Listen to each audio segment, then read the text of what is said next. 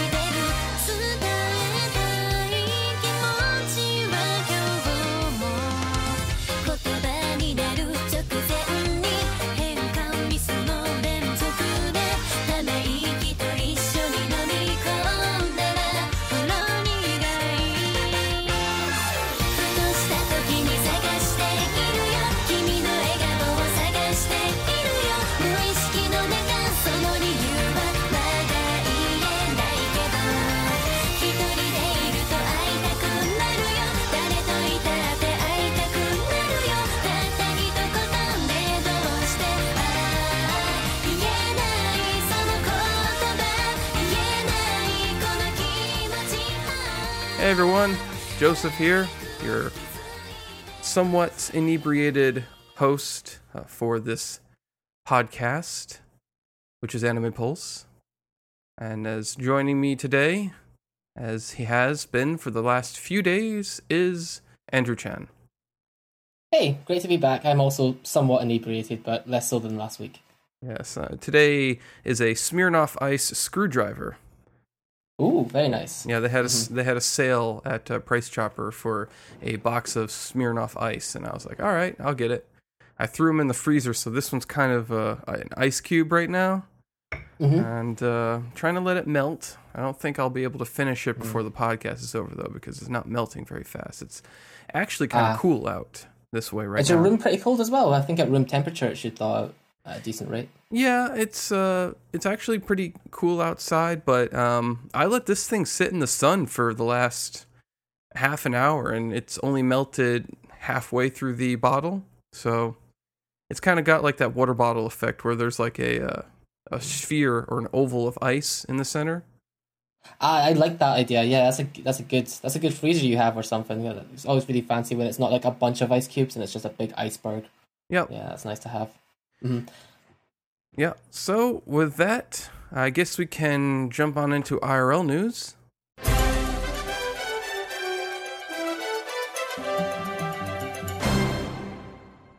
hmm And I believe I went last week, so you can kick us off.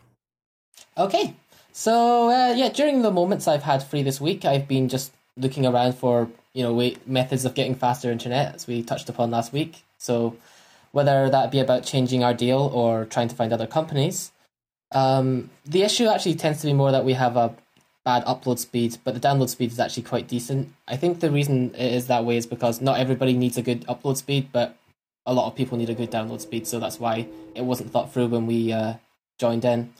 But on another side of things, I also caught Moltres this week on Pokemon Go. Ah, Uh, yes, I heard they released the legendaries. Yes, like the previous week there was Articuno. Uh, I failed to get it; it got away, uh, which which really sucked. Uh, but this week I was I was just going the day it got released, and I just went there with my dad as well, who like very casually plays it, and we just entered the raid at the same time. And there was you know a bunch of other clearly gamer people in the same area. You know, you just kind of wander towards them, and they'll say, "Hey, are you here for the raid?" sort of thing, and you know because you need at least twelve people to take down a, a legendary or something. Like the the CP's like in the thirty two thousand or something, really high. So we entered the raid with all these people once we had 12 of them. And, you know, we just went in there. It's much easier than Articuno because of its typing.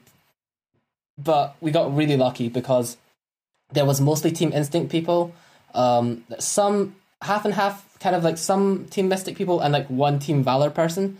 And what really helps is the team that contributes the most gets the more Pokeballs to try out to catch the legendary. Ah. So, yeah. So because there was mostly Team Instinct people, like me and my dad got extra balls, and it was fine. We caught them within with at least three balls to spare each, um, which is kind of funny because like me and my dad are kind of compared comparatively playing it really casually, and then meanwhile the other you know gamer folk there didn't catch it. None of them caught it. So he looked disappointed, but I was like, "Hey, what a great start to the day, Dad! Do you want to go shopping and find Mum?" Sort of thing at the same time, just after that. So ends that out. Next week, hopefully get Zapdos because I think they're going to be switching on Tuesday to Zapdos. So going to be on the lookout because it is the best bird of the three. It'd Eh. kind of weird. I don't really well. like its appearance. I like Moltres' Ah. appearance the most. I think Mm-hmm. it's the most uh, beautiful. Uh, Articuno Mm. following that because it's kind of got a sleek style. Zapdos is just jaggedy and it's just Mm. like it's like something out of a four year old's book. It's like I drew a bird and it's like that's nice, honey, and you just pat him on the head and walk away.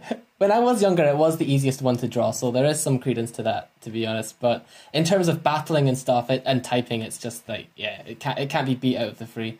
Um, and also Lugia is available. You know, the big legendary bird is available during this entire time while they're rotating. So hopefully we'll try and snag a a Moltres and a Lugia and. Not Moltres, a Zapdos and a Lugia next week. So Do they have any? exciting. Hmm? Did they have any news about Ho- Oho or Ho Ho? Uh, no, they haven't. But based on the trend, they're going with association. So, like the legendary birds are associated with Lugia. So Ho-Oh is usually associated with those legendary dogs like Entei, Suicune, and Oh uh, right. Raikou. So I'm guessing it's just a guess because there's no information on it that they'll do the same thing, but with Raikou, Entei, Suicune, and Ho-Oh at the same time. So next Okay. set free. Not sure what they'll do about Mew and Mewtwo though, because like you they they've been teased since the very beginning. At least Mewtwo has, and no news on that or any hints on that. I'm sure it- they'll do special events for them or something. Yeah, it will be really hard to balance given their incredible stats, to be honest. But we'll we'll see because uh, yeah, as as it stands right now, the game's already kind of imbalanced as it is. So we'll we'll see how that kind of goes in following following months or years it takes for them to update it further. But uh, yeah, and also just last bit of news, uh, well, IRL news would be like drawing attention to the forums. I've uh, actually the previous week I made an account for the Anime Pulse forums. Um, and I just wanted to hi- uh, highlight that I do track uh, the you know keep track and progress of like some of the threads, including like the review requests. So if anybody is interested um, in leaving requests to cover for reviews, um, you know I'll be checking up on that, and it'll be a good place to keep it all organized. That's just a last little bulletin. Yeah. Like, hey, we actually have forums. Hey, come check them out, people. Yeah, it's alive and it looks a lot nicer than it used to, in a, you know years and years back. So new and improved. Yep, yep. Although I, back in the day, I was there when we had like, you know, 48 active users at all times, which Uh-huh. was uh, pretty cool. Uh, but uh, not anymore. Not anymore. Nowadays, it's just a bot. It's just a Google bot that's Yeah, online just, at the oh, same the time. Googlebot. Hey, Googlebot, how's it going? Would you like to buy some anime related theme stuff? And it's like, no thanks, Googlebot. Okay, I'll Not try today. next week. yeah, pretty much. So just to see if we can get that up and running more and more. As uh, it's a long road ahead, we'll get it going. Yeah, yeah. And Tim and Walt all have a lot of things to get to. Mhm. Well, uh, as for my IRL news, I got my mother's out here now, so I actually spent Saturday with her. Uh, originally, we were going to go see The Dark Tower, but I saw reviews of that the day before, and I was like, maybe we won't go see The Dark Tower because The Dark Tower is bad. Oh, It's like a 13% on Rotten Tomatoes. oh, I see. Yeah, I mean, Yes. it's not as bad as the Emoji Movie.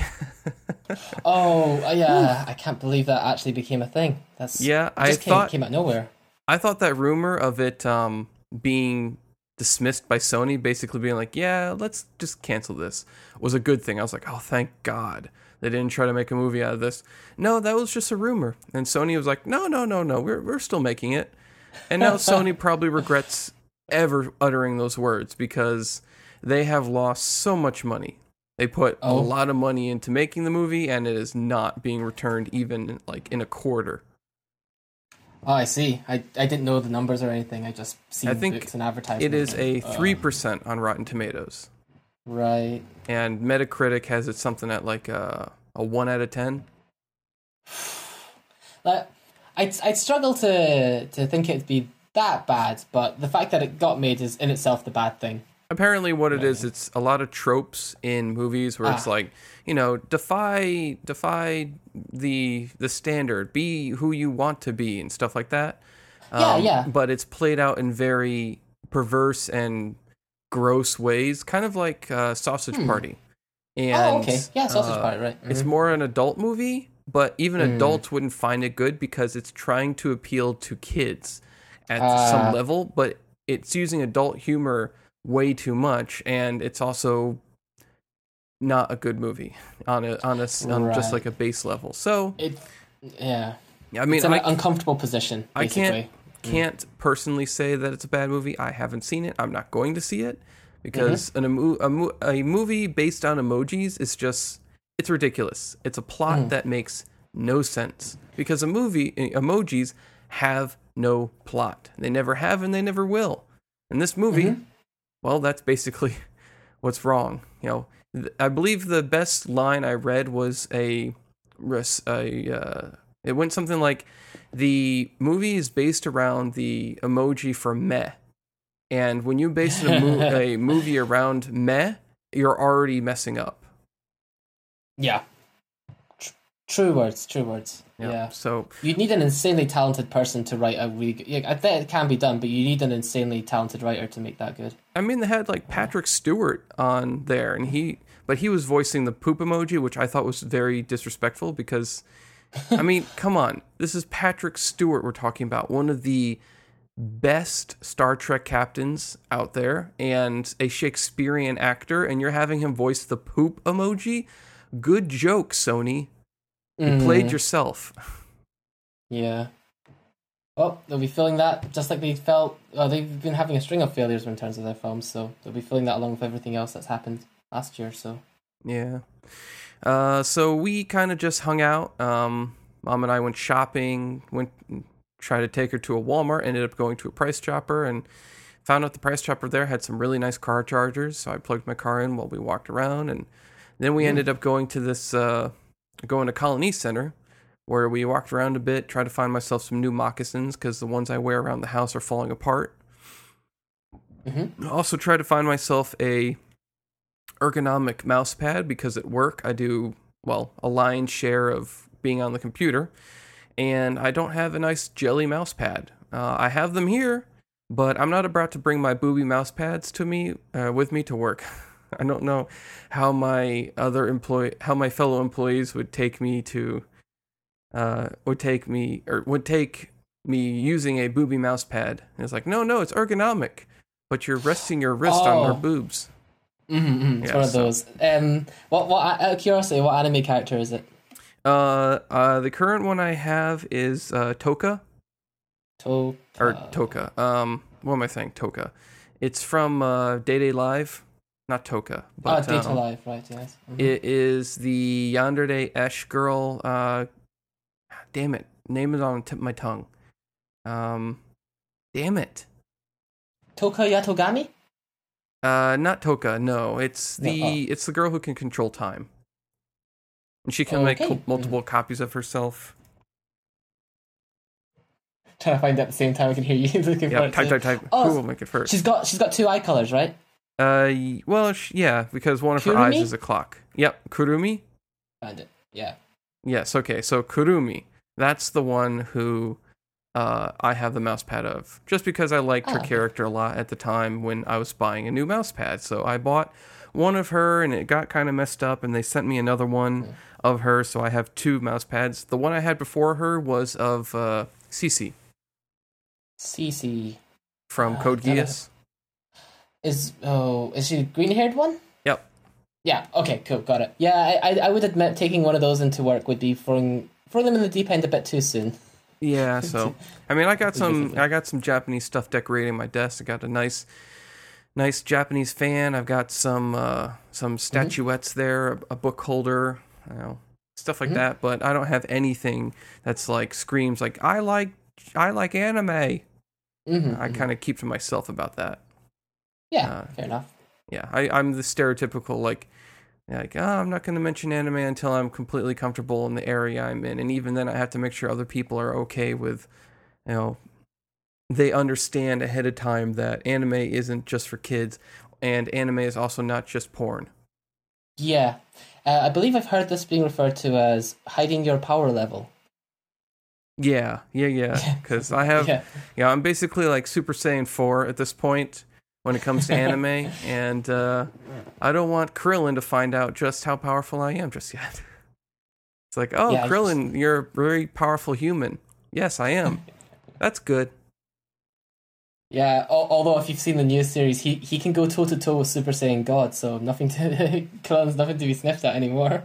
Yeah, his uh, Destructo Disc was so cool for so long until Mm. Cell showed up and was just like, not up in this house. And it, and it, it completely like it bypasses like statements from the author to like well this also happens all the time with all everything he says but Toriyama once said that the Destructo Disc or Kienzan can cut through anything like Yeah. regardless And now it But- can't. no no it can't no There's a lot of things that can't cut through. I, I mean I guess it didn't matter later on anyway with like Boo and stuff being able to regenerate anyway but Yeah. So uh, we did some shopping, went out to eat at Outback, and that was pretty good. I had a Mm. pretty good meal there. Uh, dropped her off. Um, this past week, though, it's been a lot of work. I've been playing Pokemon Moon. Mhm. uh, I picked that up, and I've been enjoying it. I, I absolutely adore Lillie. She is so so cute. I wish I could be my character, and and just like the thing about for some weird reason with the Yep. latest 3D uh, Pokemon. Mhm. In fact, ever since I was a kid, and I would win matches against random NPCs, I always wanted to give the NPC a hug afterwards, especially when you're just like, like they throw out their Rockruff or something like that, and you're like, oh, go Lugia, and you just like then you decimate Yeah. them, and they're just like, I didn't, I didn't even get to move once, and it's like, come here, come here, it's okay, it's okay. and you take their money from them yeah, Mm. and it's like, oh, thank you, mugging. If, if you do You want a manga, by the way, that, that will fulfill that need to, to hug them or something of that nature, uh, might I suggest checking out something called Dating a Team Magma Grunt, which is I actually yeah, a- I actually yeah. Mm. followed that while it was still uh, in production. Oh, okay, cool. It's it's in the same sort of vein where he's like he beats her and then he, Yeah, you know, I was super her. happy with it. I was. Mm-hmm. like, oh, it's so adorable and cute because she loses and she feels devastated, and he's just like, "Are you okay? You you Mhm. Like?" And then he starts dating her, and it's like perfect. yeah, and uh, the, the romance in it is actually quite sweet. I, I was I wasn't expecting that much, but it was actually was surprisingly quite good. So yeah, yeah, I like it, and I ever since I saw that, I've been more about that. Where it's been like, I want to do that more, or I want to see that happen more. Um, Mm. In Pokemon Moon and Sun, however, there are some characters I'd like to see like given hugs to, but Lillie, it's just like anytime she shows up on the screen, especially before her appearance change, it's just like I just want to give you a hug. You seem so like like oh, I want to be cool like you, and it's just like you are cool though. Look at your cool hat. she has got yeah, that is a great outfit she's got. Yeah. Yeah, I, so I, I can't comment much about what she does in game because I uh, haven't played it yet. Still, I actually haven't been just like you. I just haven't started it yet. Yeah, I do. I do want to uh, commission a artist to do more of a lighter, um, not hardcore H, where it's like uh, it starts out and it's just like kind of like a series of montages of. It starts out and it's the, like the trainer meeting Lillie, and then going through montages of him battling the different Kahunas and the captains, and Lillie being there and watching him and just like you know encouraging him and whatnot, and uh, just like a kind of like a sweet romance thing between them. So. Mm-mm. I definitely want to see that. Um, and not necessarily even like my protagonist, the one I created and crafted with, you know, his style and haircut. Just, you know, even the baseline protagonist would be who I'd want to see. Yeah, be sufficient enough. Have you? Uh, has this enticed you to maybe check out the the new Sun and Moon anime? Because I've heard good things about that. Lillie's in that as well. don't know. Uh, I haven't seen a Pokemon anime since uh, since Brock was replaced by the Tracey Tracey, or the yeah. photographer. Mm, Um, mm, yeah. and then was replaced again by Brock, who Mhm. came back after, for some weird reason, they made it seem very adult in that he went for one of the professors, and Yeah. then the professor turned out to be like a super status or something. He was like, I, I couldn't handle that.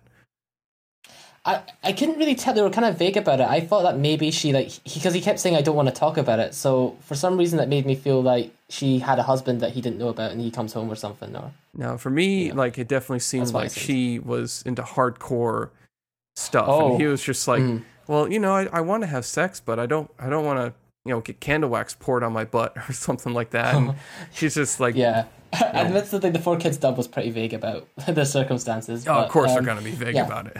Uh, but, But- the reason I suggested the Sun and Moon is that they've changed the art style like quite drastically, and I've heard a lot of good things about them like reshaping the show. So yeah, it do, it does from the few gifs I've seen look like really overhauled since way back then. Yeah, the uh, what was it? The last Pokemon though, where they changed Ash and they made him look like a goofy uh, video game character, or like goofy like a cartoon character instead of anime. Um, They made they changed sure. his design like so much, and they Oh, made yeah, it look really, um, it made him look really cartoonish. Like he wasn't defined at all anymore. So mm, that actually may be the Sun and Moon anime to an extent. oh okay It might be. Yeah, that might be it actually, okay because he does look very different now. Yeah. all right um. But yeah, I'm enjoying playing Pokemon Moon again. I already have my team lined up. I'm gonna. I got my. uh I went with the owl as my starter. Mhm. Uh, I originally when I played Sun, I went with the water dog, which turns out to be a mermaid. So it's like, you know, when I first saw the starters, I was like, water dog, I'm not gonna get that. But then I was like, oh, it turns into a mermaid. A clown mermaid. Oh, you know, clown mermaid, but still, it's like kind of hot. You know, clowns can be hot. But uh, but yeah, I got the uh, owl. I, I'm gonna be getting the uh, the crocodile as like another. Ah. Right now, I only have one Pokemon. I'm I'm, on like the third island uh, because I Mhm. don't catch Pokemon unless I'm gonna use them in my team. That's always Oh, kind of been my opinion ever since Pokemon Gold because I Oh, just really? don't feel yeah I just don't feel like it's worthwhile catching all the Pokemon. I always kind of feel sad for them. I know it's dumb to feel sad for you know digital creatures, but I feel sad like oh they're getting put into this Pokebox and they'll never get used ever.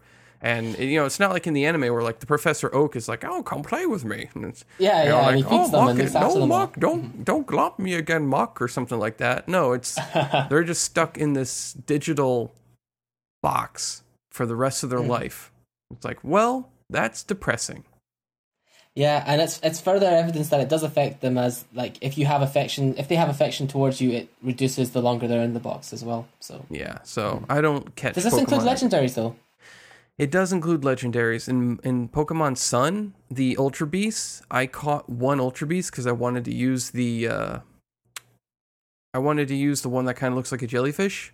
Ah, yes. mhm. but the like gross bug Pokemon that looked like a giant steroid induced bug, um, and the other one that kind of looked like a paper mache uh, creation. I was like, I caught them and then I released them because you have to Ah. catch them. All right. Okay, you're forced to. Yeah, or Pokemon that I'm given that I don't want. Where like here, uh, here you can have this, you know, Lugia, or, or here have this Pokemon that you can use, or a Lapras or something. I'm just like, release, bye bye. Mhm. I'll go and teach one of my other Pokemon swim or something like that. It's nice though in this one they take care of all the um, HMs and they replace them because uh, now you can just use your pagers and you call upon Pokemon to help you out everywhere you need to go. Mm, mm. Yeah.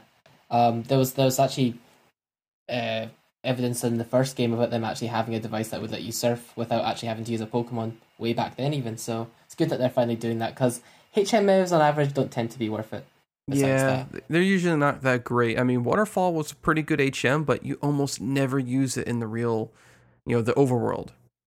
Yeah, Yeah, it's like you know- it's like yeah. oh, you're Mhm. at the end of the game. You're going to the, you're going to the the uh the league. Now you're gonna have to use the HM for Waterfall like like uh, you know hotcakes because fucking waterfalls are everywhere Mm. in those caves. It's symbolic of like rising to the top, you know, Yeah. the end of your journey. Well, so yeah, that was that. Uh, what else has there been going on?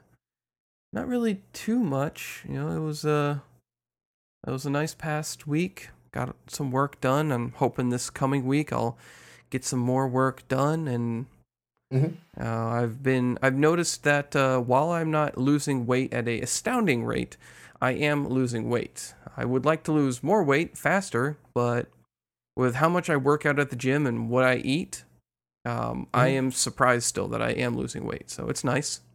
Yeah, progress is progress, no matter how fast it is. So it's good. yeah, the only downside to having work that I'm on the computer all the time is my shoulder now is really killing me because of this repetitive motion I'm in. And we don't have like icy hot or Bengay at home, so I can't really do anything other than take like a nice hot shower. And last night it was painful. I was trying to go to sleep, and now because I sleep on my arm a bit, if I sleep on my arm for even like five minutes, the pain is just shooting through my shoulder. and it hurts to breathe in all the way. It's really bad. So Mm. Yeah, I think a, a nice long soak, if you've got you know a nice long soak in the bath, might might be enough to before you sleep. Might be enough to kind of cure that. yeah, I also need to do stretches more though.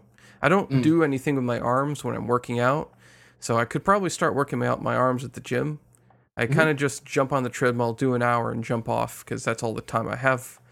But I guess Mm. on Saturdays I could do some stuff with my shoulders and my arms to kind of strengthen them, so that Yeah, they're not in such bad pain all the time. Also, do some windmill uh, exercises because that's good for the shoulders. mm, mm. Like just do it like cardio muscle cardio. That's a it's a good pattern to have. Yeah. just like a warm up and cool down at the end. So yeah, Uh, I think that's it for my IRL news. But before we jump into industry news, we got some uh, got a comment and an email. Uh, the comment and email are both from the same person, Yotaro Vegeta, our most active user. And uh, his comment on last week's episode says, I think I've learned something about you, Andrew. You aren't into those Marvel movies, are you? I'm curious about what you watch outside of anime. Mm-hmm. Yeah, yeah, I read this uh, this comment beforehand. Um, well, um, it depends what he means by Marvel movies because um, I guess more recently I haven't watched like Homecoming or, but I do I am meaning to watch films like Deadpool, but um, I have seen films like you know uh, the Avengers, and I've seen you know ones of this current cinematic universe that's going on. Uh, I really liked Guardians of the Galaxy, but I haven't seen things like Ant Man and Doctor Strange. So yeah, maybe not into into, but um, it's not like I don't want to watch them. It's just finding time. And yeah, like usually I, I used to watch quite a lot more movies more often. Uh, like more recently, I've watched a New Zealand comedy called Hunt for the Wilderpeople. Most recently, um, but nowadays with the way the routine is, I usually have time for just anime and then kind of YouTube doesn't really count, does it? You know, as movies and stuff. So No. like I browse YouTube in the background and you know just have things like reviews, LPs, uh, you know, uh, you know all that sort of fun videos, th- things in the background. But otherwise, my main watching time right now is kind of stuck with anime. Yeah. I mean, I agree with you. I don't watch all Marvel movies. Like, I didn't watch any of the Thor movies, one or two. Nope, I didn't seen watch. Ant Man. I did Uh-huh. watch Doctor Strange. Um, hmm but I do want to watch the new Thor movie that's coming out because that one actually looks really good. Looks funny actually. Yeah, yeah, it looks like it's going to have a lot of comedy to it. I saw the most Mhm. recent trailer, and you know they have a Hulk that talks, and it's like, it's it just looks pretty humorous. Yeah, so mm, that one is looking pretty good. I mean, have you seen Captain America movies? I have. I really Oh, them. enjoyed Captain America Avengers Edition, which is, you know, basically all Captain America Civil War was. It was just Mhm. basically like Captain America, actually just the Avengers. Pretty much, yeah, except for the you know Thor and Hulk. But Yeah, Thor and Hulk weren't there. They were off doing their own thing. But they even mention them. They're like, "Where's Thor? Where's you know where know where Doctor Banner is? Do you know where Thor is?" And it's like, "Well, Thor's probably in you know Ragnarok and or Ragnarok. He's probably in. uh Damn it! Why can't I think of his homeland? Yeah, I can't, I can't remember either. Asgard. Asgard, right? He's probably Yes. in Asgard, um, Mhm. and uh, and Hulk. You know, he was in a space station or something like that. Apparently. Mhm. Yeah. Okay. Now, uh, let's see. What else does he say? Uh, I think most people choose their own gender in games, especially when they're young. In my 30s now, so I don't care what gender I play. I think characters like Laura Croft or characters in RPGs kind of paved the way for me. I only stick to male characters in MMOs because I don't want other dudes to get the wrong idea. So that was kind of in reference to me talking about how I play male characters in RPGs because I want to romance female characters and I don't understand how female characters feel because I'm not female. Right. Yeah. Um, I, I totally agree with the like. By default, I do typically just choose the guy. Uh, and the, I totally get the point that he's making about MMOs because some people are known to try to treat you differently if you are using a female avatar in MMOs. Uh, I suppose just in case, but yeah. Uh, any thoughts on this? Um, I the only thing I really think is when I, the only time I ever really enjoyed creating a female character was in Saints Row, um, Yeah. Reloaded. I don't really like making female characters because it kind of feels.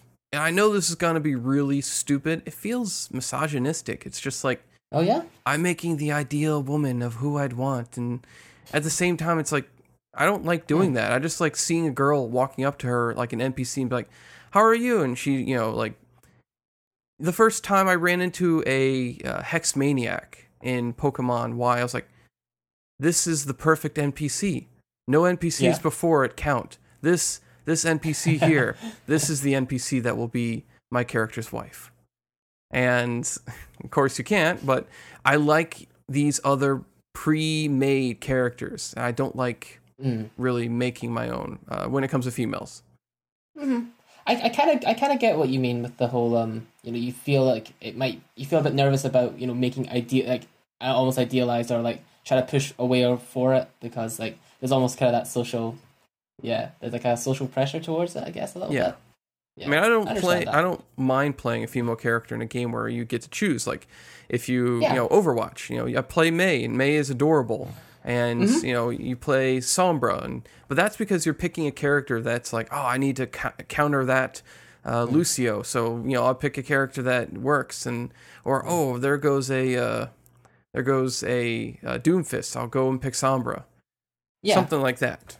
Yeah, I, I mean the only way I sort of differ from you on this is the whole like not being able to, uh, not being able to relate to them because you yourself are not a female. Because like for me personally though, it's like I can't relate to other guys or other girls because you know I'm just me. I'm not other people to begin with. So whether it's a guy or a girl, it's not like I can directly relate to him more if it is a guy because you know guys are all different from each other as well as girls are all different. So it's it's to me it's like whenever it's a game character, it's always a separate person anyway. So the gender doesn't really add to that personally, at least at least in my case. But yeah, And I do think that like differs too. Like if you play something like Horizon Zero Dawn, Mhm. you're playing a female character that was crafted already. So she has her own emotional problems and her own mindset apart Yeah. from yours. Like there were times where I was watching Ray Narvaez Jr.'s playthrough of Horizon Zero Dawn and the things that she would do or say would just be like that really wouldn't line up with what I would choose because you know, I don't know if it's a guy thing or if it's just because I'm me and that's that female character. Mhm. or it could be because that female character is written maybe by a guy. who- You know, you never know. so it could be a second hand thing too. Again, yes, completely. Um, Mm. He talks about uh, Altair, Arslan, yeah, yeah, and how it remind it did remind him of Arslan, and then he watched the episode two, and that helped me distance it from the other show. The big difference is that the protagonist doesn't have badasses to help him out; he has to become a badass. yeah. Um, I've not seen Arslan, but um, yeah, Altair episode one did look like it could become you know, a big show of its own. It's just uh, episode one was set up, mostly the setup. Uh, Yeah, and I've never seen Altair, but I've seen Arslan, and that's what it kind of reminded me of when you're talking about it. Mhm. And his last part of the comment is Centaur's life, or worries, or whatever, I'm not sure, was definitely a head scratcher. All the other shows mentioned, Monster Musume, Everyday, Everyday Life with Monster Girls, frame their racial political themes in a better way than Centaur does. The first half of the episode felt weird because it's not an intro into the show. It felt like the A and B part of the episode were supposed to be switched. Maybe they switched the parts because the serious politics issue felt like too much to throw at the audience right away. Mhm. Yeah, uh, yeah, I can totally get that point because like I, I was thinking that part where they explain why the animals are, you know, why the people are half animal and stuff should be at the start. But yeah, th- there was that whole racial message they had in there, and you know, it was a bit loaded to put at the start as well, and a little bit creepy because those older guys just looking into the class. I still don't know what they were about. Yeah. Yeah, I just uh whatever the whatever the reason was, they messed up. Yeah, uh, but you know, uh, since it's had a week to sort of sit, um, it is a hard manga to adapt. I, I will have to say, like, it, they couldn't. There's no way they could have done it like scene for scene now, actually, because the first chapter of the manga actually involves the girls comparing their um their you know Breast size? their no Their their, udder uh, size? no not not no, not the size but just their you know under their pants they're they're looking at each other's yeah Oh, they're looking at each other's um, pussies or something Yeah. like that. They're just like, what does yours Yes, look like? What does mine look term. like?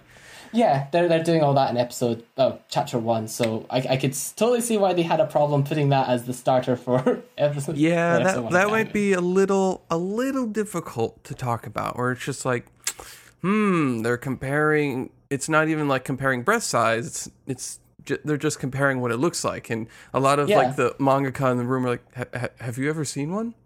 No. yeah, Damn. yeah. Because like, you, you first think it's gonna start off just like, oh, they're just gonna talk about it. Because like she, when she says it, there's just like a picture of, and she's referring to sex. There's a, a picture of a flower in the background, and it's like, oh, the flower symbolizes sex. But no, no, no. They they then actually like pull each other's skirts up. You, you don't see anything, but it's Right, it's but all they there. Yeah, And they're like, oh my goodness, it's yeah. It's us. Beautiful. oh, don't yeah, it's so beautiful. Tickles. Oh, that's really that's a big one. it looks fairly normal on a horse. Yeah. Yeah, that's uh, that's something, all right. Mm-hmm. Well, um, Yotardo Vegeta also sent a email to me. He said, uh, "Hey, you seem to read about as much manga as you watch anime. I read more manga than I watch anime, that's for sure. At least for this season. So, do you Mm-hmm. think there are any prospects that would make a good anime adaptation? Hell, yes, there are."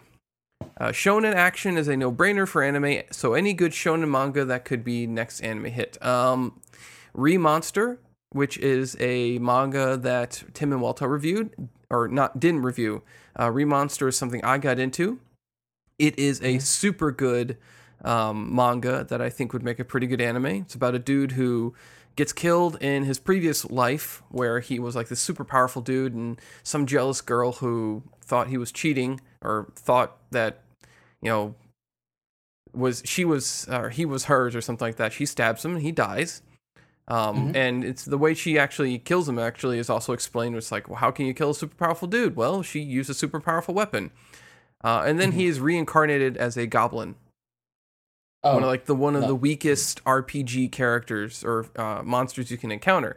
You know, just like a basic goblin, but he works his way up because he actually gets to retain one of his abilities from being a, a powerful human, which is that anything he eats, he kind of gains abilities from, and he can eat anything. Like he can take a rock and just munch, munch, munch, and be like, "Oh, now your your skin to be as hard as stone," something Wow. like that.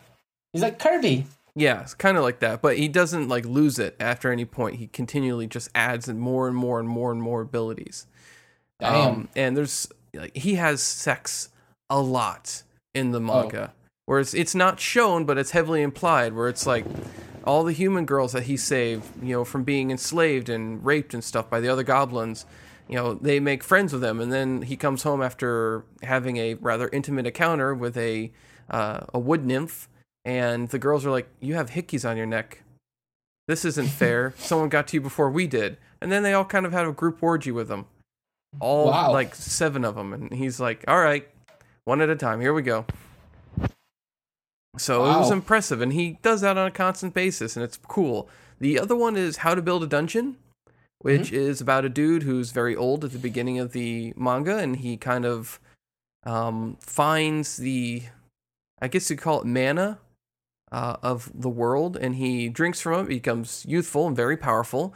He summons a succubus and has her sign a contract and almost immediately just bangs her against the side of a wall.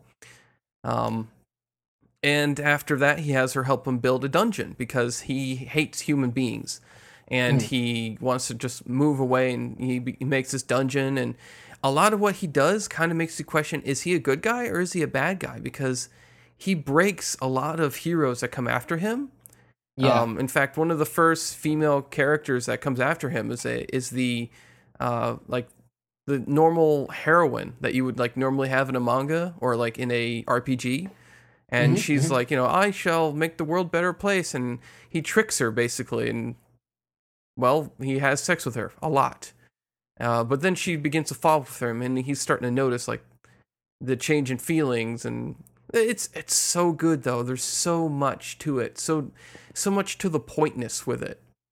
hmm Yeah. Uh, so those would be your top sort of Yeah, those would be my picks, yeah. top two picks right now for like good manga adaptations. Mhm. Um, and he also has a question for you. It says Andrew Chan will be getting his own email address soon. Is he on social media? Uh, yes. Uh, I have a what's the name?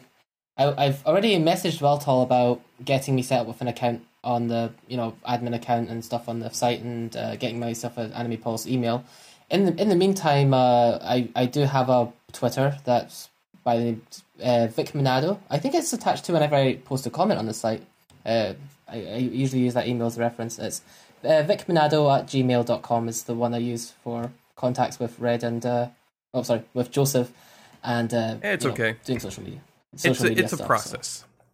yeah. Yeah. yeah, I, I use that name consistently across um, Twitter. Uh, uh, whenever I post an anime pulse, it's also my username on um, the forums right now is Vic Minado. Uh, on YouTube as well, but I only post there sometimes. And uh, oh, the only thing that's different is on if you want to check anime list for like what I've rated as well, because like I had Vic Minado, but I lost the password, so it's now Vic Manana Nya at the end. So. So it's a bit different, but yeah, that's that's about it. It'll be set up with an official one soon. I hope, if Weltall gets back to me. Cool, cool. All right, I think we have lingered long enough. We can jump into some industry news.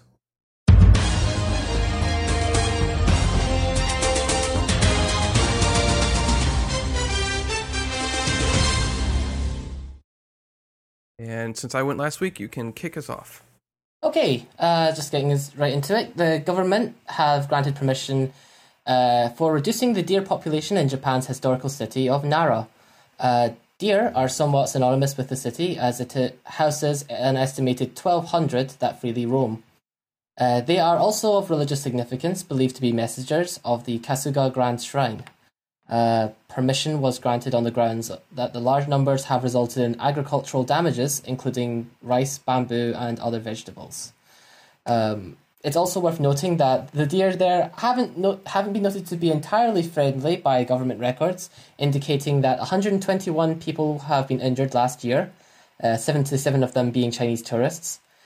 Uh, they outnumber the population two to one currently, and it's estimated that they will reach close to three to one in terms of the ratio in the next five years.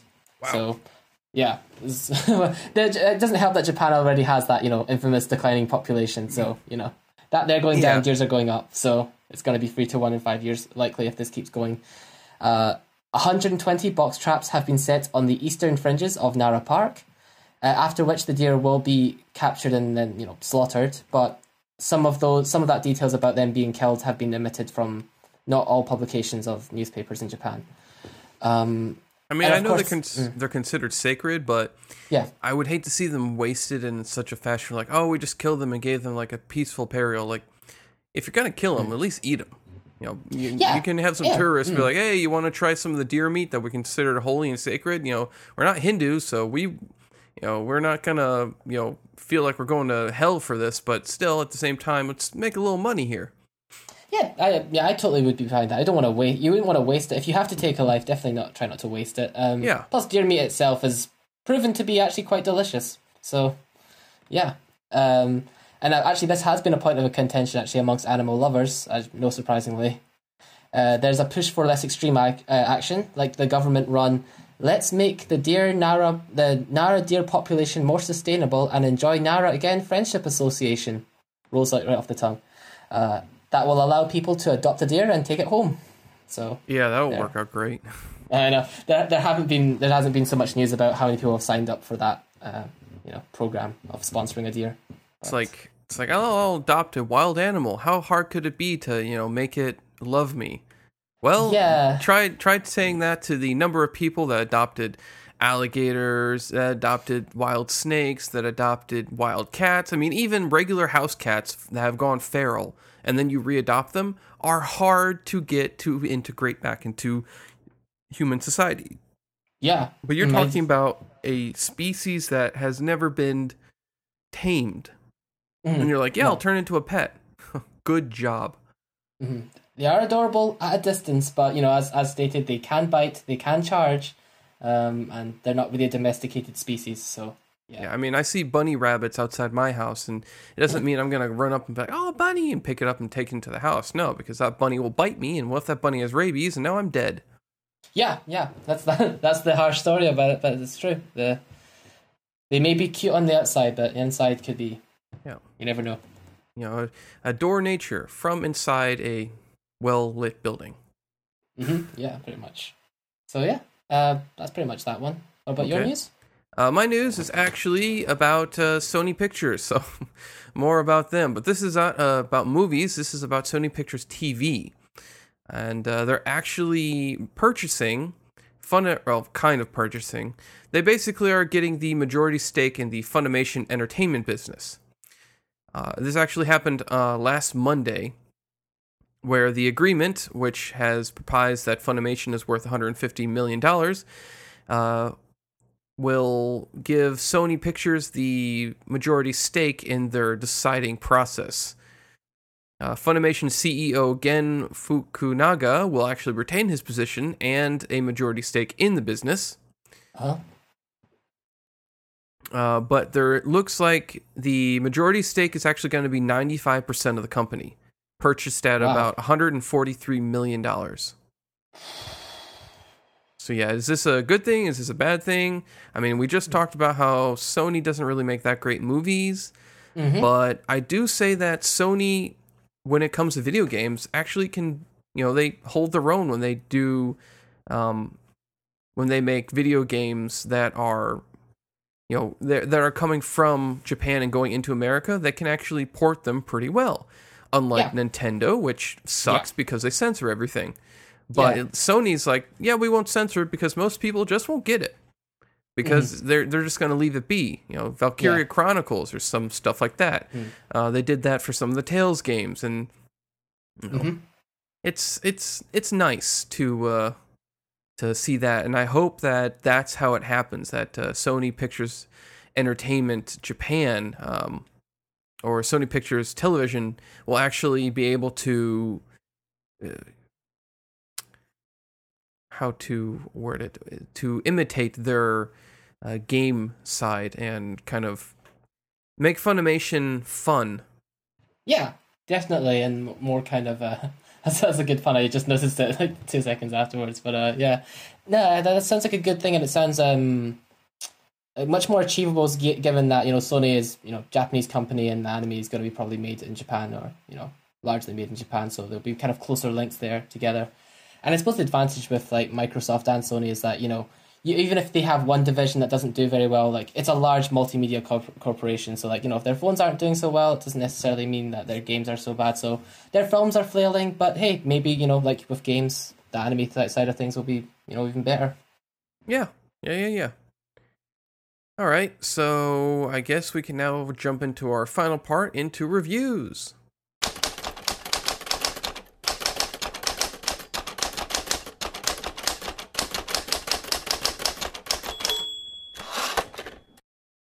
And I think I will kick us off this week.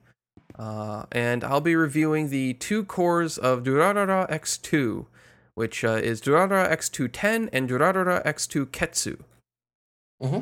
So, in my previous review, you remember how I talked about how I hated cores? Uh, cores. Cores. It's a version of seasons that animation industry uses to avoid creating actual seasons. Uh, yeah, yeah, you, you touched upon that with the last review, yeah. Yeah, my main reason behind my dislike for this course of action is they force me to sit on my hands and losing precious moments that I want to discuss about an anime because I don't want to review an anime before the entire season has wrapped up. Mm. Well, allow me to introduce you to the very first anime that established this concept of non seasonal seasons. Actually, tricking me into reviewing one of the cores before an entire season had finished up. That is Ah. Durarara X2.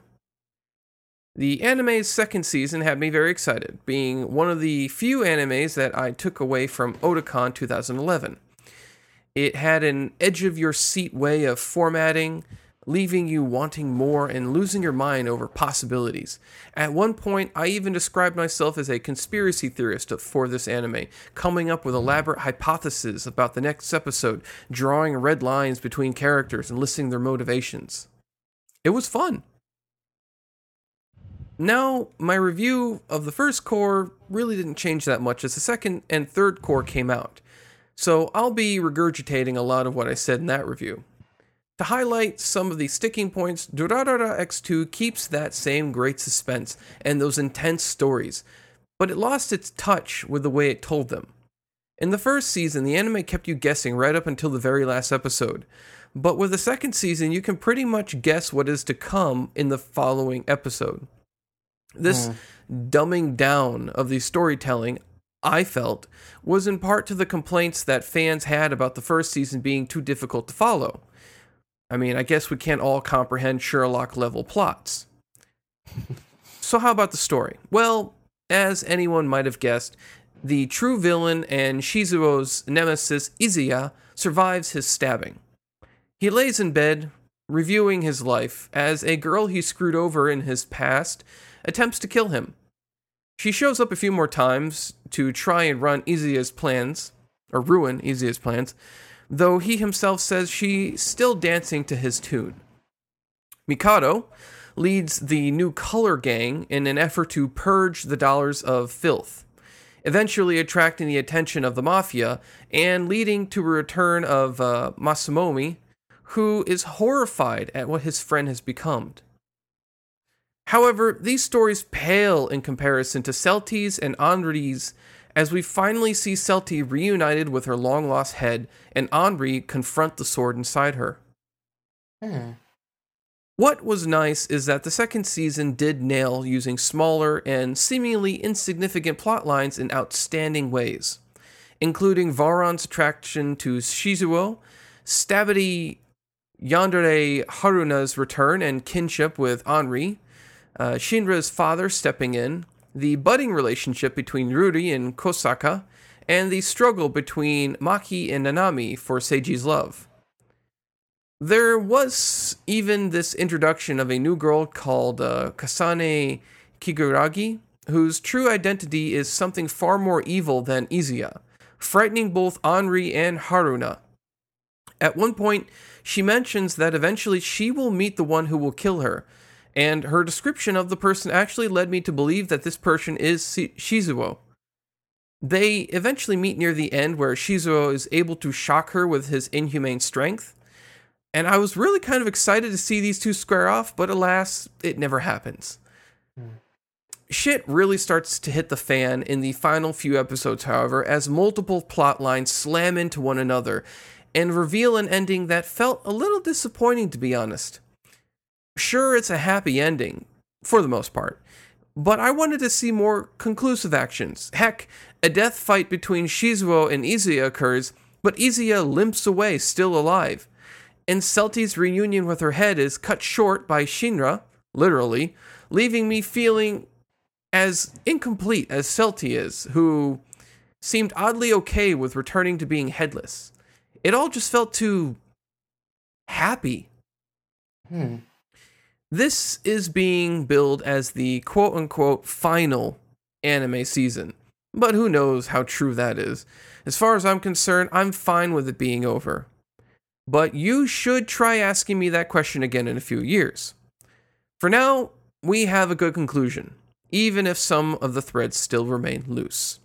Mm. Now, unlike the previous season, which was held by Brains Base uh, for the animation, this season was handled by Shuka, a newer studio founded in 2013. It only has this season listed as any kind of anime work it's done.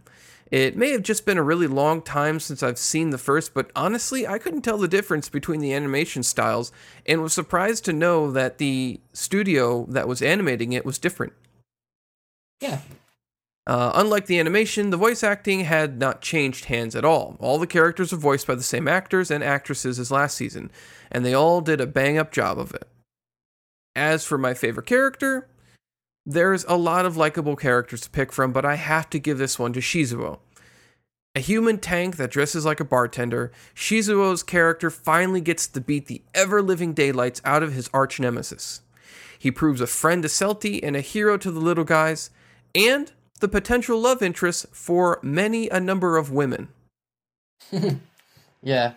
So I'm going to be giving Durara X2, Ten, and Ketsu a download now. Cool. Yeah, I, I, you know, they, I, I don't have that much exposure with uh, Durara except for episodes one and two of the season, the first season. But I do know of Shizuo because he was actually a playable character in a fighting game, uh, Dengeki Bunko Fighting Climax. If you've heard of it, Yep, yep, yep. Yeah. I've seen uh, him show up in it. Yeah. So that's that's what I know him from. Him and that guy with the black hair. Uh, that's usually with him, I think. Oh, that's actually his uh, arch nemesis. Oh, is it? Okay. Yep, Right. Yeah. This. Yeah. This evil looking guy that's like hanging with him. yep. I think he. I think he throws like a. Vending machine. Yeah, that's right. Yep. Vending machine. He, he throws a vending machine. He's famous for throwing vending machines and other very large things. In fact, the thing that shocks um, the uh, the thing that shocks the character that was uh, the more evil character, Mhm. um, uh, Kasane, she gets shocked at him where like a whole crane, like one of those cranes you see on top of a building where it's like you know constructing the upper floors, is Yeah. falling down, and he punches it, and it flies away. Wow. And even for him, this kind of hurt because it was a lot. But he was super angry at uh, Izaya trying to kill him and hurt other people that he knew. So it was like really, and he doesn't like it doesn't like super fly away. But when he punches it, it like you know, it's still he changes its direction by punching it and moving it to like a different part to fall down. Well, so he's some sort of superhuman, really. Yeah, they tried to explain how he got his powers, but um, he can still get stabbed and he can still be hurt. But Yeah. when it comes to like his strength, it's phenomenal. Like he'll just grab a signpost that's cemented into the ground and pull it out of the ground. Mhm. And he'll start chasing people around with it, and knocking them around into the air. Yeah, he, he sounds like a really interesting character. Like just just for the fact of him being in the fighting game as well, he, was, he stands out quite a bit. So Yeah, and Yeah, it's very check this out. Yeah, and it's very nice to see him finally like get all this female attention where um, more than just a couple girls are like, you know, he's really good looking and he's super strong and he'd probably make a really good husband. Maybe, Stable maybe I'll maybe I'll go for him. Um, he tries to do it, but then he gets in fights all the time, so he keeps Ah. getting fired. But he wears Ah. his bartending outfit around because he uh, can just like show up and be a bartender. Yeah, just show up on the day and work and. Yeah, it, it's also kind of a way for people to know who he is, where it's like, oh shit, did you see someone in a bartending outfit? Let's get the fuck out of here. ah. Because if he shows up, it's like, oh, I don't want to be here anymore. Things might start flying. shit will go down when the bartender hits. Yeah. hmm So yeah, it's uh, definitely a download now. Uh, I invite anyone who enjoyed the first season of Durarara to check it out. I think you'll like it. Mm. Yeah, I'm definitely now interested to to give this show a plunge. I'll, I'll probably have a bit more time to actually do so in the next few weeks. So, yeah, I'll report back once I once I finished it to you, and we'll discuss. So what do you have for us, my friend? Okay, yes, today I have a big one. I've got Eromanga Sensei. Uh, Yes. Just, is- yeah, so I'm just gonna down my just down my drink before I. I'll actually be supplying the manga uh, side from things because I've actually been following the manga and have nothing to do with the anime. Yeah, mm, and I, I hope after this review that will continue to be the case because I'm pretty sure the mangas has to be better than this. Okay. So, um, yeah, starting off with a, a quote since that seems to be a thing.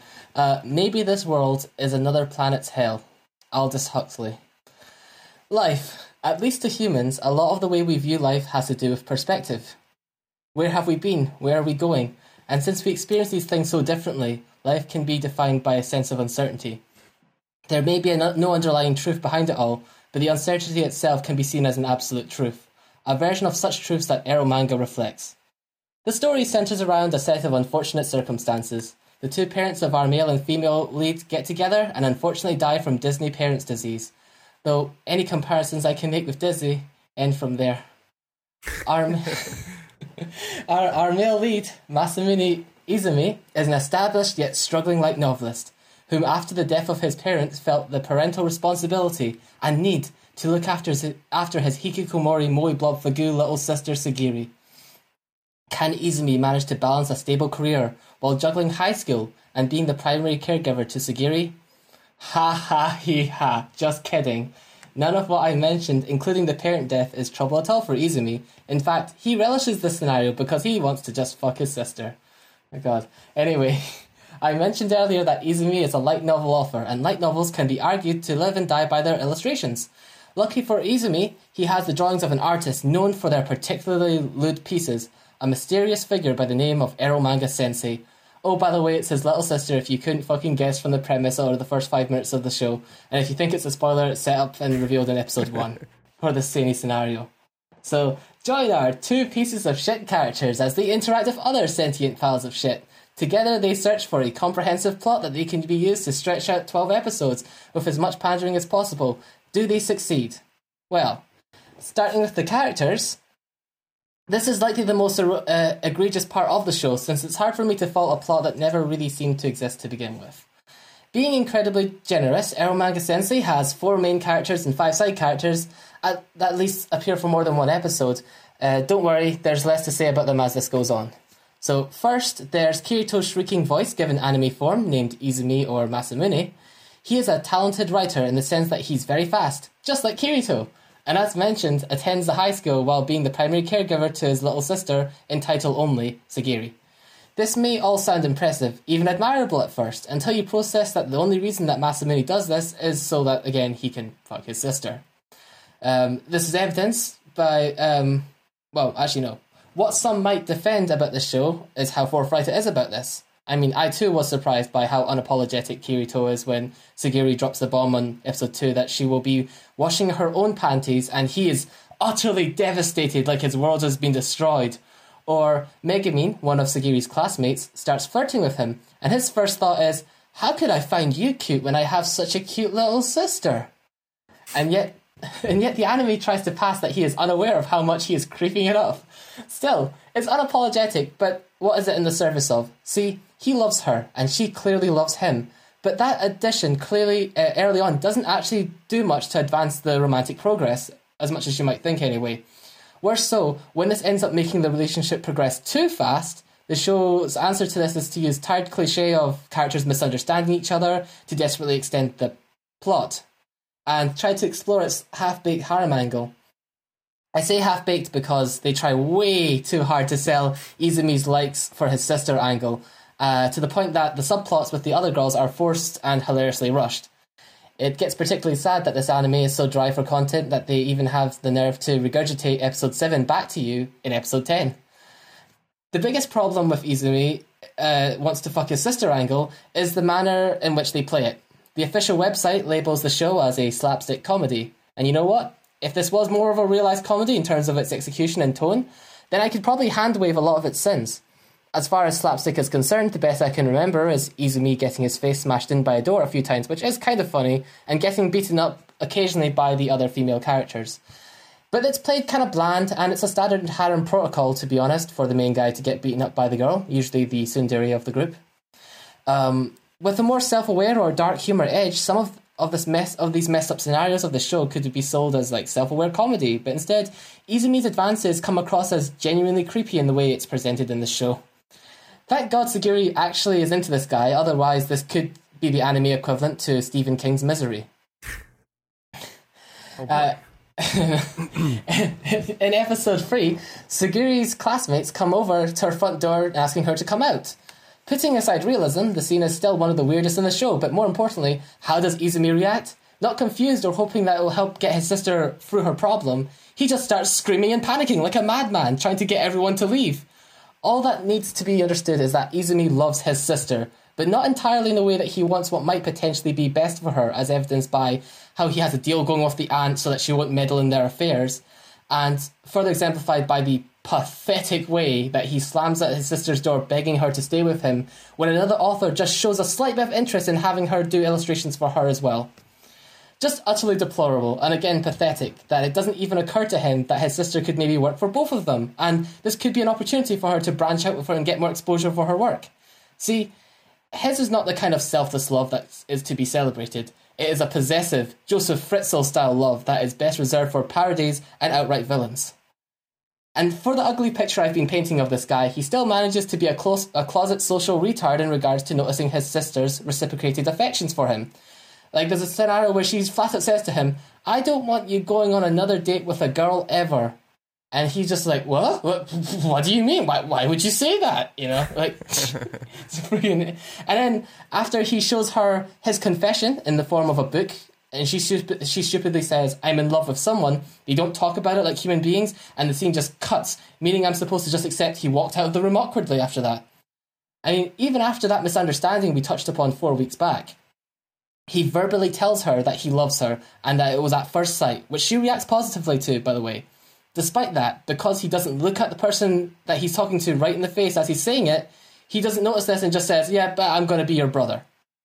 So, even when Sagiri is worked up enough uh, to leave her room just to tell another character that Izumi is hers and she loved him first, nobody even suspects that's a confession. Eromanga Sensei just thinks it can play most of this off as a joke. Uh, one character says something to the effect of, he sure doesn't understand her for being so infatuated with her. First off, it's not funny, and how bad is it that this is supposed to be funny that they have to explain this ridiculous scenario to us? It's like a comedian going up on stage and admitting they've got nothing. Boo. Point is, Masamune is not a, is not a bland protagonist, but he is a poorly realized, inconsistent one. Except that you can expect him to shriek at least once or twice per episode because somebody thinks it's funny. So, moving on to Sagiri, the titular character and quote unquote little sister of the show. Sagiri has two main sides to her character. One is as Masamune's shy and meek little sister, and the other is as her highly energetic and perverted persona, Eromanga Sensei. My feelings about this character are mixed, but it does amount to an uncomfortable feeling more owed to the context that the show chooses to to use her for, as opposed to anything she actually says or does uh, most of the time. I struggle to say that I like her, but unlike with Masamune, she's at least consistent.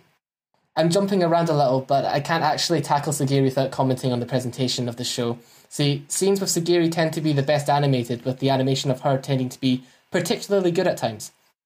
My issue is that they get they from the get go, um, all that decent animation is dedicated specifically to providing as many prying shots of her body as possible.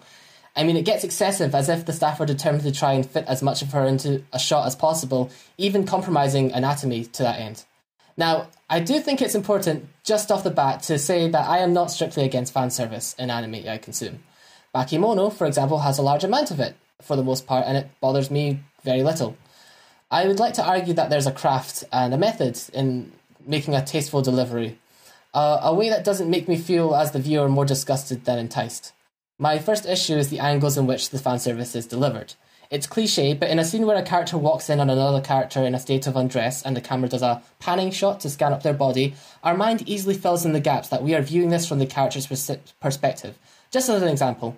But in Eromanga, we are almost always this third wheel person, this cameraman of some pornographic film trying to get the most unwarranted shot of Sagiri, usually of her legs, like under a table or something. My second issue is the timing and the amount of time dedicated to this. See, I've already established that this isn't a straight up fan service show. If it was, it probably wouldn't I probably wouldn't be reviewing it, but this show also tries to play the serious human drama angle. And I'm not saying that you can't have fan service and human drama, but it takes a level of skill to integrate the two without them detracting from one another. Uh, a level of skill not present in this anime. As an example, there's a moment where uh, that opens up episode 11, which is partially dedicated to developing Sagiri and her struggles of being a uh, hikikomori. An okay point of drama, but instantly undermined by the shot of her ass as she bends over. It's not only when those two sides of the show intersect, but also when they transition from one to another that the show becomes unpleasant to watch. In episode 6, we go from a scene where Sagiri literally sexually assaults somebody, one of the side girls, in fact, and it goes from a fetish fueled comedy scene to a touching scene where the two becomes friends through subtle blackmail. And again, this isn't played for jokes or self aware sense of humour. The music swells up, and we're supposed to at least be a little moved by the fact that Sagiri's made her first friend in person after sexually assaulting. But besides the, the issues of Sagiri related more to how the anime is conceived, I do want to reiterate that I don't find her very appealing with those issues aside, anyways. Uh, and like many aspects of the show, I could certainly see it being more acceptable if the show chose to go have a good sense of tone to it.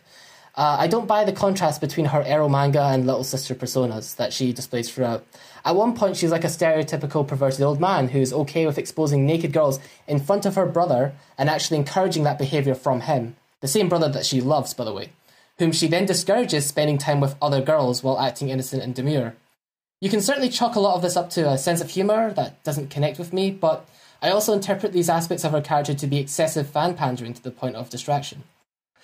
Uh, yes, uh, stupidity must run between these two not sibling siblings, as there are multiple instances of her self sabotaging her chances with Izumi, exemplified by that instance where she stupidly said, I'm in love with you in an, in an ass backwards sort of way.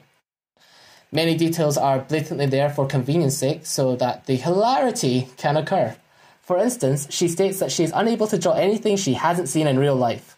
I first interpreted, interpreted that as uh, something she hasn't seen, period, as an il- illustrator will often have references of things that they haven't seen in real life. And the first, this seemed to be kind of what they were going for in an arc in which Sagiri has to learn how to draw more voluptuous figures. Uh, and she does so by looking up idols online.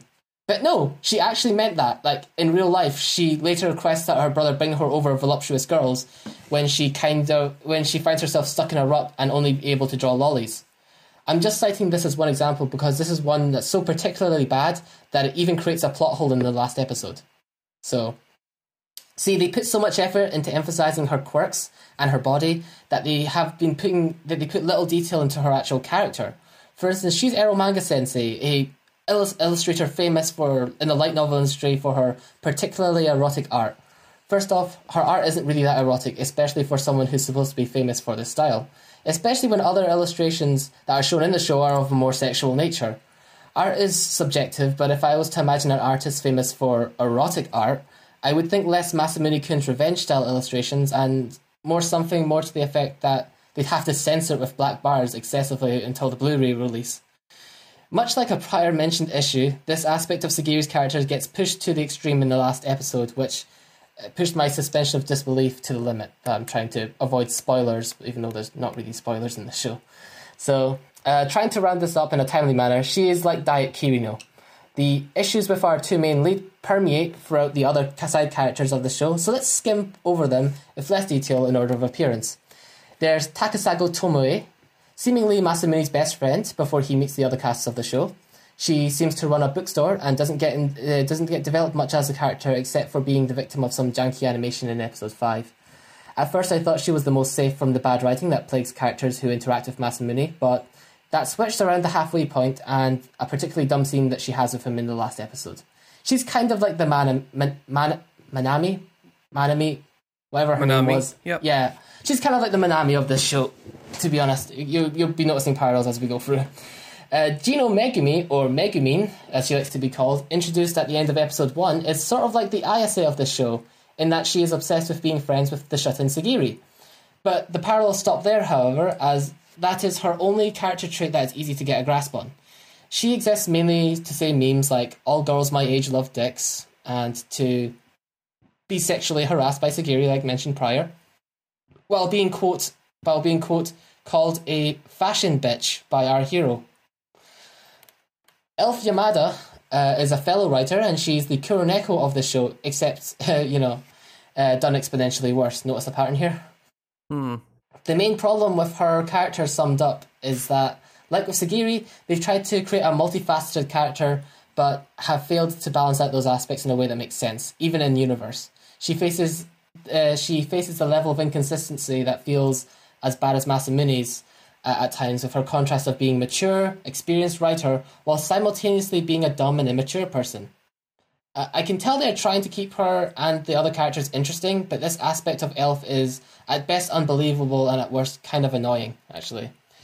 Then there's the fourth girl, um, no, yeah, fourth girl, Senju Muramasa, the top writer of the publishing company that Masamune works for.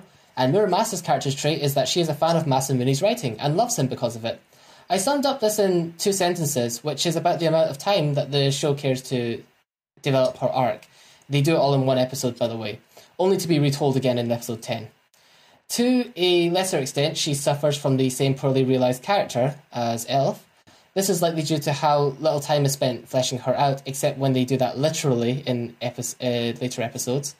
But also because her trait of being dumb yet seemingly thoughtful and calcul- calculative doesn't really gel well together.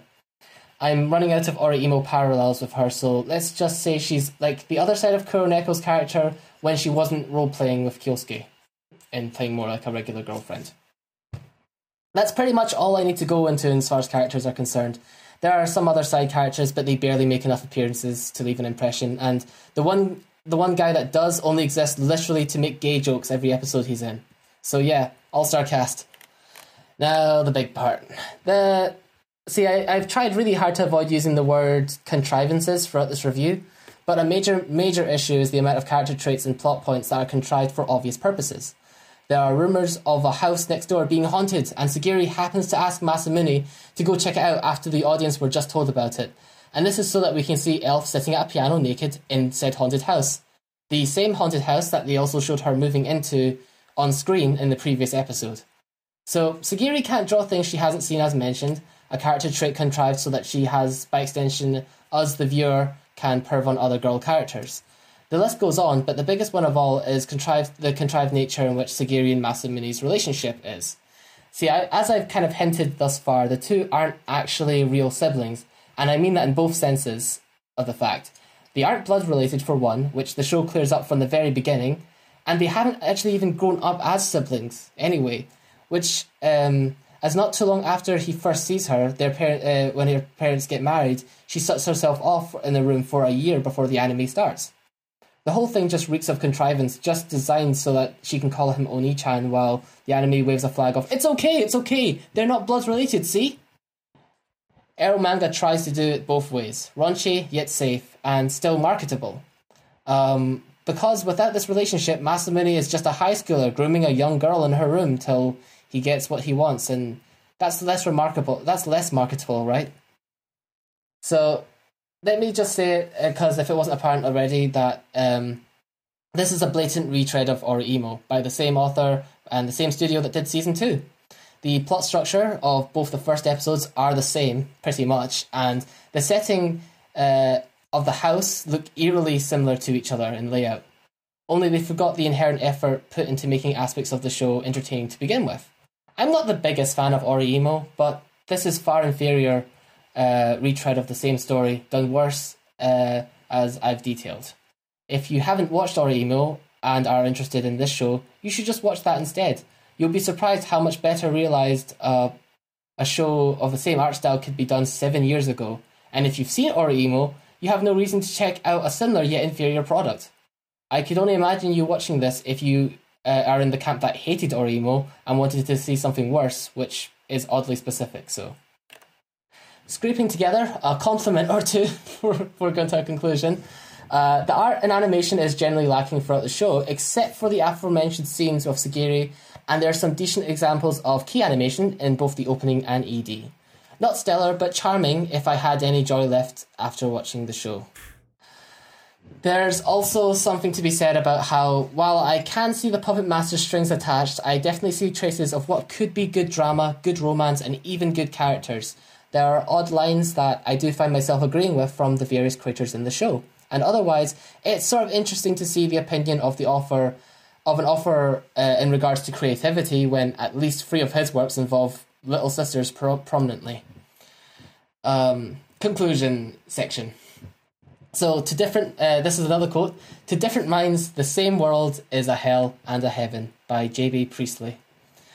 I ha- I came to the conclusion a while back that my favorite anime, games, and movies reflect my perspective on life in some shape or form. At least in this regard, Eromanga Sensei manages to partially succeed. Like each episode, days can bleed into each other without much variation. I wind up forgetting most of what happens except the highest highs and the lowest lows. That's where the comparison ends. Eromanga Sensei is a valley that highest points are just at surface level. Much like life, it can be surprising, but only in how much it get, can get progressively worse the longer you're around. Like a boring anime is an arid desert, the Eromanga experience was a trek through a desert where a man would randomly spawn out of the ground and fill your mouth with salt. Now, I critique that. lastly uh, a critique I may get is that I'm taking this way too seriously in my analysis. It's supposed to be a dumb comedy, and you're you'd be right in that regard, and that I think that is what it's supposed to be as well. Uh, In contrast with Center last week, though, I know exactly their intent during most parts of the show, and its failure to meet those intents on all levels is why I have to be this harsh on it. I'm taking it for what it is and judging it as such. I don't mind a dumb comedy, but I don't. I, but I don't find this show particularly dumb enough or funny enough. Its ecchi moments aren't that great and are in poor taste at times, at worst. Its attempt at drama, especially in regards to the music, are downright laughable at times. And most importantly, to me, the characters fail to leave a positive impression. I regard this franchise as a textbook example of cynicism from Studio A1. It's an anime broken down to a formula of what general audiences will accept into the mainstream with the lowest possible standard of quality they can put out. The fact that it is as much of a success as it is with decent sales figures and its exemplary exemplified popularity on Nico, Nico Doga a few weeks back is disheartening to me, at least, and the uh, probability to, of it getting a season two even more so. As one gets older, one can be- it can become harder to maintain a positive outlook on humanity. And at this point in my life, I still believe anyone deserves a minimum level of human decency. We deserve better than this. I give Eromanga Sensei a burn it only if it is the kind of burning that can be achieved while being a good few meters away from it, like lowering it by crane Terminator 2 style. Except unlike Terminator 2, I hope this Terminator doesn't come back. Wow. Yeah. All right. Well, from my perspective, uh, Yeah. of the manga, the manga is definitely it doesn't like you made um, Masamune be out to be very like he just wants to fuck his sister. He just wants to put this dick inside of her. But in the manga, it's more like he is in love with her and he wants to be with her, and Yeah. he knows that it's kind of not great from the outside perspective where people look at him and be like but she's your sister and he doesn't want to have to like lay out the technicalities of no she's not Yeah. because she's technically my sister but again she's not my sister. Mm. and here are the reasons for that. And it's kind of like a scale. Where like okay she locked herself in the room after i met her for the first time and i haven't Mm-hmm. seen her in actual physical form in years.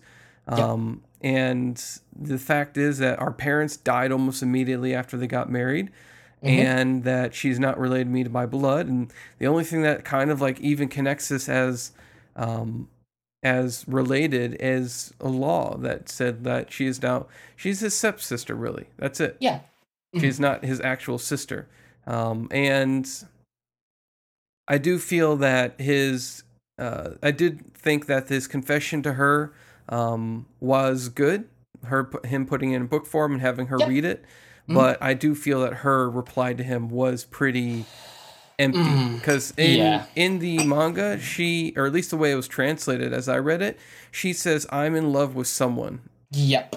but Yeah. she doesn't you know she's she doesn't say who and he takes it as oh you're in love with someone else when Mm-hmm. she obviously meant i'm in love with you but she doesn't say it because she's mentally retarded or something i don't Mm-hmm. Yeah, know because at first at first you might be able to forgive that if like you know oh it's a joke and she's actually going to reveal it later on, but in the next episode she actually admits no she just fucked up she just didn't mean to say it that way so she is just that stupid it wasn't even like part of a plan or anything like that.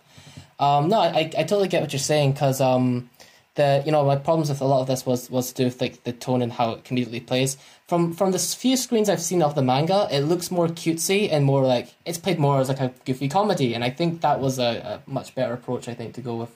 Yeah it's definitely not as erotic like they do like have the erotic parts in it but they're not as long and drawn out and they probably aren't as you know they have it like oh yeah there's there's uh, Sagiri and she's taking the panties off one of the female friends that Masamune Yeah. brought over but it's one panel he comes in and he sees it happening and then you know he gets punched in the face like, Right. there you Mm. go and then he wakes up and everything's back to normal and his little sister now has a pair of panties that is you know and it's like where'd you get those from? And she's like where'd you think i got them from? And so Yeah. you know it, it was more amusing in that way and Mm. she definitely didn't continue to try to be his girlfriend in any way where she didn't try to be like yes i actually accepted your love. No she didn't accept his confession in a way that she continued just to act like his sister and even in like the most recent chapter she's still locked up in her room. She Yeah. still doesn't go out. Um, Mhm. even when he goes on this long trip to be away from her um, she's Mhm. not there. Yeah, and that's- you know, it's like the romance that's um, showing up between other characters and him are starting to grow and outweigh the romance that she may have with him. Yeah, because she again like she said messed up Mhm, mhm, yeah, because like she she took it as like he wants a family sort of thing, and then like okay, fine, I'll be your sister from that this point on, sort of in it. But there is a thing that they admit from the anime as well, um, that I think was either in the manga or light novel, where when they're watching the fireworks together, and she decides that you know okay, she's going to be his sister for the time being, uh, and taking a step back, that he admits that yeah, actually, I kind of was taking advantage of the fact that you know you you're kind of a shut in, and I kind of like the fact that you rely on me and had to be in that room. So like he kind of has that moment of humility and self reflection in the uh, in the manga and the or a manga and or light novel that isn't there in the anime because I don't know why they didn't put it in the anime. It makes him come across worse. I'd say a lot of these issues, including ones like with other characters that I mentioned, like Muramasa, are actually cleared up in the manga. So Yeah, this Yeah. is like in Oreimo. It started out as like baseline, um, Kirino and uh, damn it, uh, what is Kyosuke. Kyosuke start out as like brother and sister. Yep. And then, um, even though Kirino did like her brother a lot back in the past, when like they go through and they reveal um, what it was that made her dislike her brother as much as she did at that point, um, which you know is a whole convoluted plotline. I'm not going to get into, but uh, basically, it starts out as a low, goes to a high, and then kind of like tapers off up there because she eventually which Rio would be grimacing or grimacing at. she accepts his confession, but then says one day. But then, of course, it's not going to just be one day. Uh, he's Yeah. definitely like, you know, I'm still going to be super affectionate with you. And she's just like, damn it all. I really shouldn't have gone here. But oh well, where we are. Mm-hmm. Uh, in this one, it sounds like they're already starting at that high point, Yeah, and it's yeah. going to be dropping it down to where he's going to find a romance outside from his sister, and his sister's eventually going to like maybe become less of hikikomori and maybe more open, but at the same time appreciate her brother as a brother, and maybe not so much as a romantic interest. Yeah, because she she does seem to to notice that the other girls are kind of taking more precedence, and actually, like he's now acknowledging that yeah, second from you, Muramasa's kind of getting closer now, you know, and she's realizing she needs to up her game if she wants to, you know, have him. But you know, in in it, when it, it gets back to episode though eleven, they they kind of again estab- reestablish it as no, no, these two, these two are the main couple of this show at least. So I mean, Elf actually confesses to Masamune yeah, at one uh, point. Uh, yeah, the, he gets confessed to like by Elf and Muramasa twice in the in the series. So, Yeah, and so it's it's definitely like, well, you know, it's it just seems like it's going the wrong, like the the opposite way, and it's odd because it's odd in the sense that it's it is doing so well because it's animated by A1 and it's made by the same guy who made Oreimo. Yeah. So it already had a lot of like and the same artist, the same, the same Yeah. illustrator. Yeah, hmm but it's going in a reverse op, uh, reverse way in that like the writer was like well how would it be if it was like the reverse of Oreimo where it was like uh you know the sister is already in love with the brother and the brother already with the sister and we're gonna like p- slowly pull them apart. And so it's it's weird because you're going to a lower point. You're not going to a high point anymore. So it's a low climax which doesn't make sense.